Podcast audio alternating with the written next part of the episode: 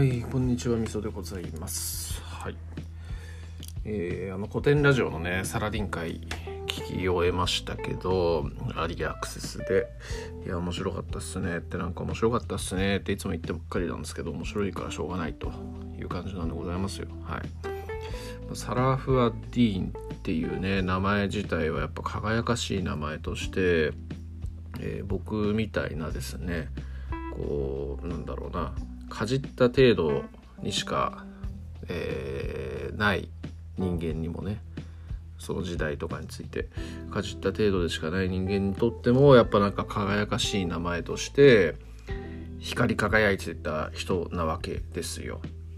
ただ、えー古典ラジオの冒頭でやっぱサラディンっていう名前自体がこう非常にこうブランド化されてしまっていてなんかあのサラディンサラサラディンすげえサラディンすげえって言われてるけど、まあ、どこまでが信憑性のある話なのかよくわからん部分もあるし、まあ、多分多分に作られたキャラクターみたいなところが強いと。いうようなところがあるってことで、えーその辺をまあ前提にした構成だったような気がするんですよね。でやっぱこう細かく見ていくとあのサラディンっていうとねやっぱすごい寛容で、えー人格者で戦争にも強くってみたいなそういうような感じのイメージの人なんですけど、まあ、実際にはね現実を精一杯生きていた人。でその中でこうあのとにかくねいい選択肢を取ろういい選択肢を取ろうってやった結果、えー最終的にはね名声を勝ち得た。まあ後の時代にっていうところなんでしょうけどもね実際のところは、えーまあ、そういうような感じの感覚を覚えたというような人ですね。こうやっぱり歴史上の人物とかっていうのはねうんこう後の時代の人たちがいろんな評価を下したりとか、えーキャラ付けを行ったりだとかしますけど、えー実際の状況で考えたらね、えーそんななんか万能の英雄、えーとかこう現代的価値観を持った寛容さを持っている人とかそういうようなねことがやっぱりできるわけはねえよなっていう感じに思うわけですよ。えー例えばまあね織田信長とかね徳川家康とかっていう人に関してもこう物語の中だとなんかすごい先を見こ見据えて行動をとってこう決断に関しては速攻で決断をして人を殺す時には殺す、えーみたいなねそういうような描写で書書かれがちですけれども実際にね生きている時なんかっていうのはその一つ一つの決断に対してすげえ勇気を持ってやっていたっていうふうに思うわけですよね。えーなんか徳川家康とかもねこう関ヶ原の戦いの前とかにね、えー石田三成のことを挙兵させるために挑発行為を多々行ったみたいなことを、えー小説とかではねよく言われますけれども実際のところはねそんななんか自ら火を立ててそこで自分も自滅する可能性があるっていうようなことをやるわけはねえよなと思ってそういうようなところっていうのもねあのなんかちょっといろんなこう後世の歴史家や、まあ、か物書きたちのバイアスがすっげえかかった上で後の時代にね、えーなんかそういう虚構が生まれるみたいなのがあるんだろうなっていうふうに思いますね。はいまあ、サラディンさんもそんな感じだったなっっていうところですね。うん、ただまああの こう、えー深井さんなんかはねやっぱこう当時の価値観とか当時の社会情勢とか当時の倫理観とかやっぱそういうようなところからやむを得ないっていうような言い方をするだ片側から見た価値観の押し付けみたいのは良くないってていうような感じの言い方をよくしますけれどもまあで今回のこう話に関しても、えー十字軍の残虐さみたいなところっていうのは一概に批判できないみたいなこと言ってましたがいや批判に値するだろうっていう感じでどうしても思っちゃうんですよね。いやーやっぱこう当時の時代からね言われてるようなことでイスラム側から見ても見てねすげえ批判されてることでもあるし、えー、近い未来とかからでもね、えー、そういう十字軍的野蛮さっていうのは批判されてるようなことだったりもしますので、えー、なんかね、うん、やっぱ西の蛮族どもっていう感じのことをね高取明さんなんかはね、えー、番外編でおっしゃっていたのがすげえ印象的ではあるわけなんですけれどもどうしてもやっぱそのね印象は僕も拭えんなと。いくら古典ラジオでその辺をね、えー、そういうのよそういう見方は良くないよっていう感じのことを言っていただいたとしてもやっぱ当時の西洋の、えー、野蛮さ具合っていうのはちょっと拭えないなっていう感じがどうしてもしてしまいますね。はいまあでもなんか大きな流れで見るとねこうローマ帝国がありましたとさとありましたとでラテン人中心の国家だったわけですけれどもラテン人とギリシャ人かが中心の国家だったわけですけれども、まあ、ゲルマン人にね西ローマ帝国は滅ぼされてでその後ゲルマン帝国というようなものゲルマン人の王国っていうものがイタリアドイツフランススペインあたりに割拠していくわけですけれどもこうねなんかやっぱゲルマン人たちの、えー、そういう文化っていうもの自体がやっぱりなんか洗練された文化っていうものではないというかこう哲学とか道徳とか倫理とかっていうものが、えー、一旦ローマから後退してしまったと。えー、いうようなね、えー、現実があったようですのででなんでなんだろうなって僕は思ってたわけですよ。まあ、キリスト教がいけないっていうような言われ方よくしますよね。こういろんなねもう結構すげえ進んでいた。いわゆるルネッサンス期になルネッサンス期になってこう古代の哲学が蘇ったことでそれで一気に文化とか考え方とかそういうようなものが西洋で進んだっていうような話ありますけれども、えー、こうまあ、それがキリスト教に押さえつけられていたから、えー、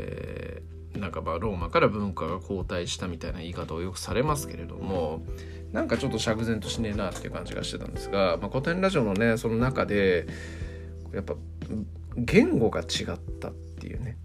翻訳がされなかったみたいなギリシャ語とかラテン語から。だからそういう学者とかがそういうようなものっていうのを学ぶことができなかったっていうような言われ方をしていてなるほどなと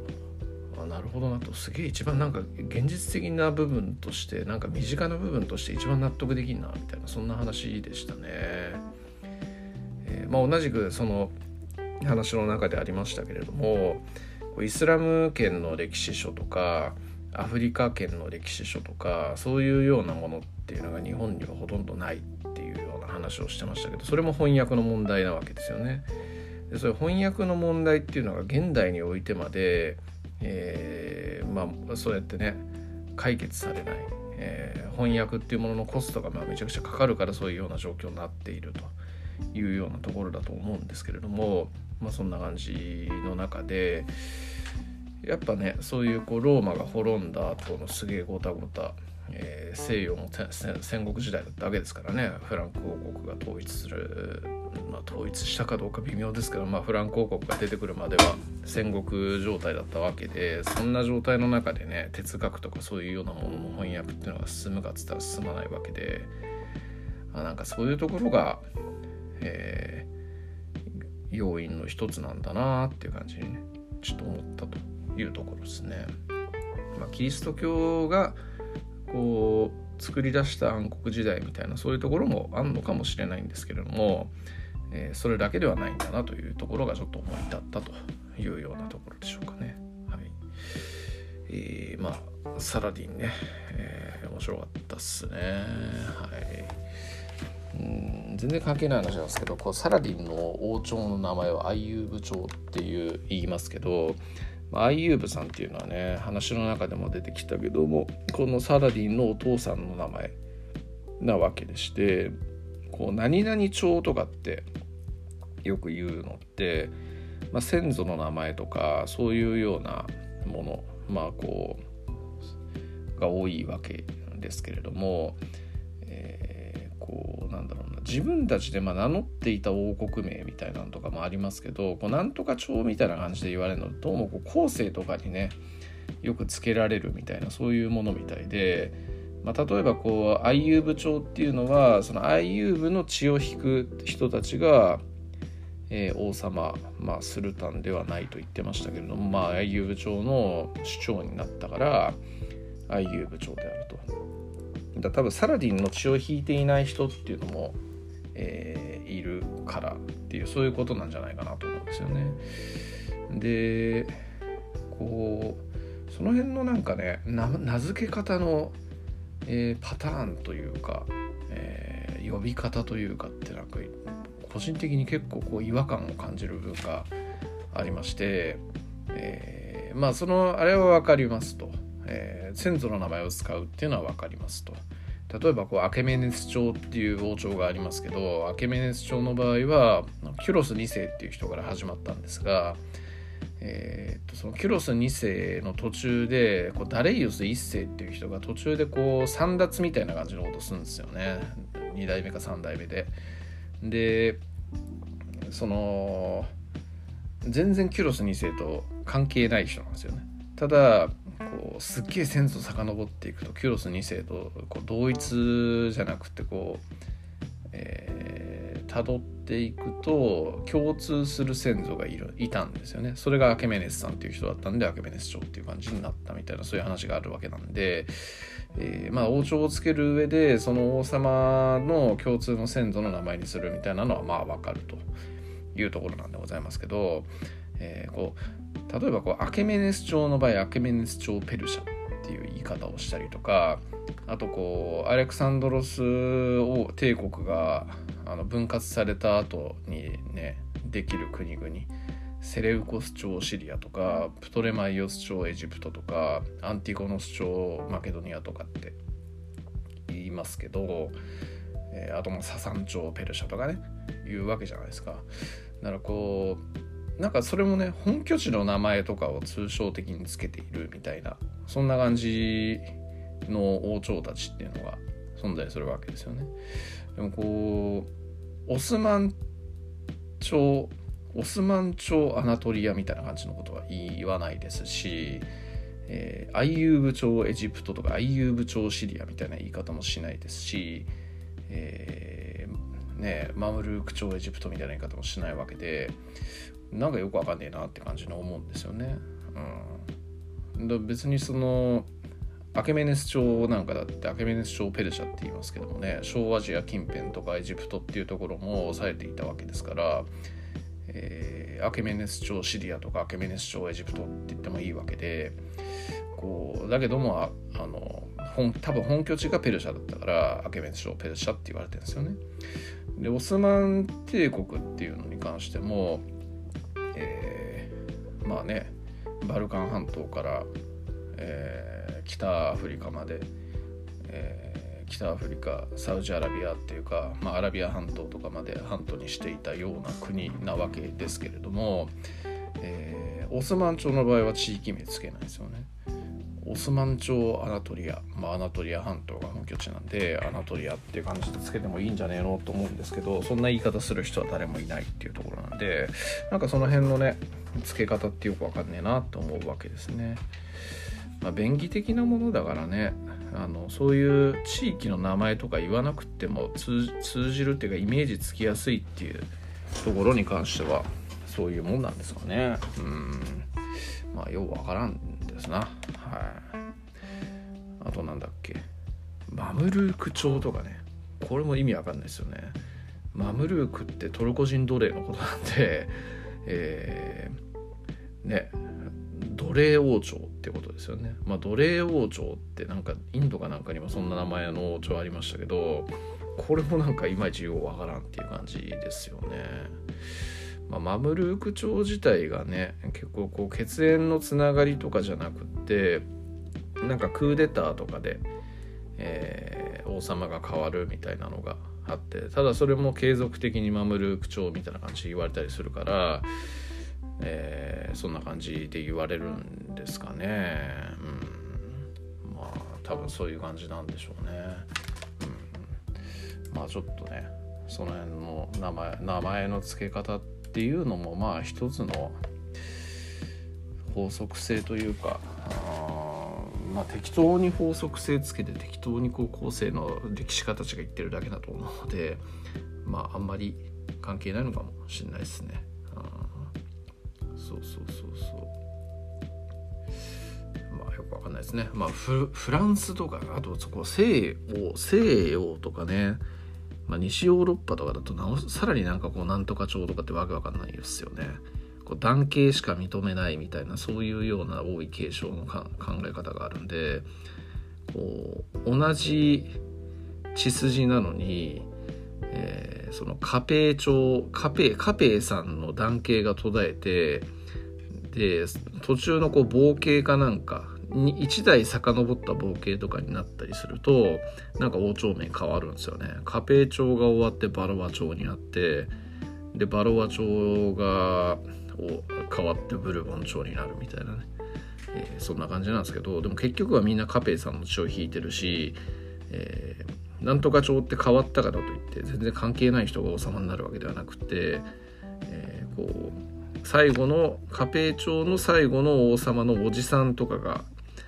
えー、王様になってバラバ朝になったとかね、まあ、おじさんかいいとこか分かんないですけどそういうような感じなんで、えー、なんかね細けえなと思いますよねそういうのもまたね、うん、はい。まあそんなねちょっとどうでもいいような話でもあるんですけれども結構昔から気になってることでね、えー、ちょっとふと思い出して喋ってみましたという感じです。高校の社会の先生、まあ、歴史の先生が友人にいるんでこの話をしたんですけどうん深く考えたことないけどよくわかんないけどオスマン朝アナトリアは言わないと思うよって言われて話が終わりましたね。はい。まあ多分。本当によくわかんないし特に決まってねえんだろうなっていう感じに思うというようなところでございますかね。はい。まあそんな感じです。はい。ありがとうございます。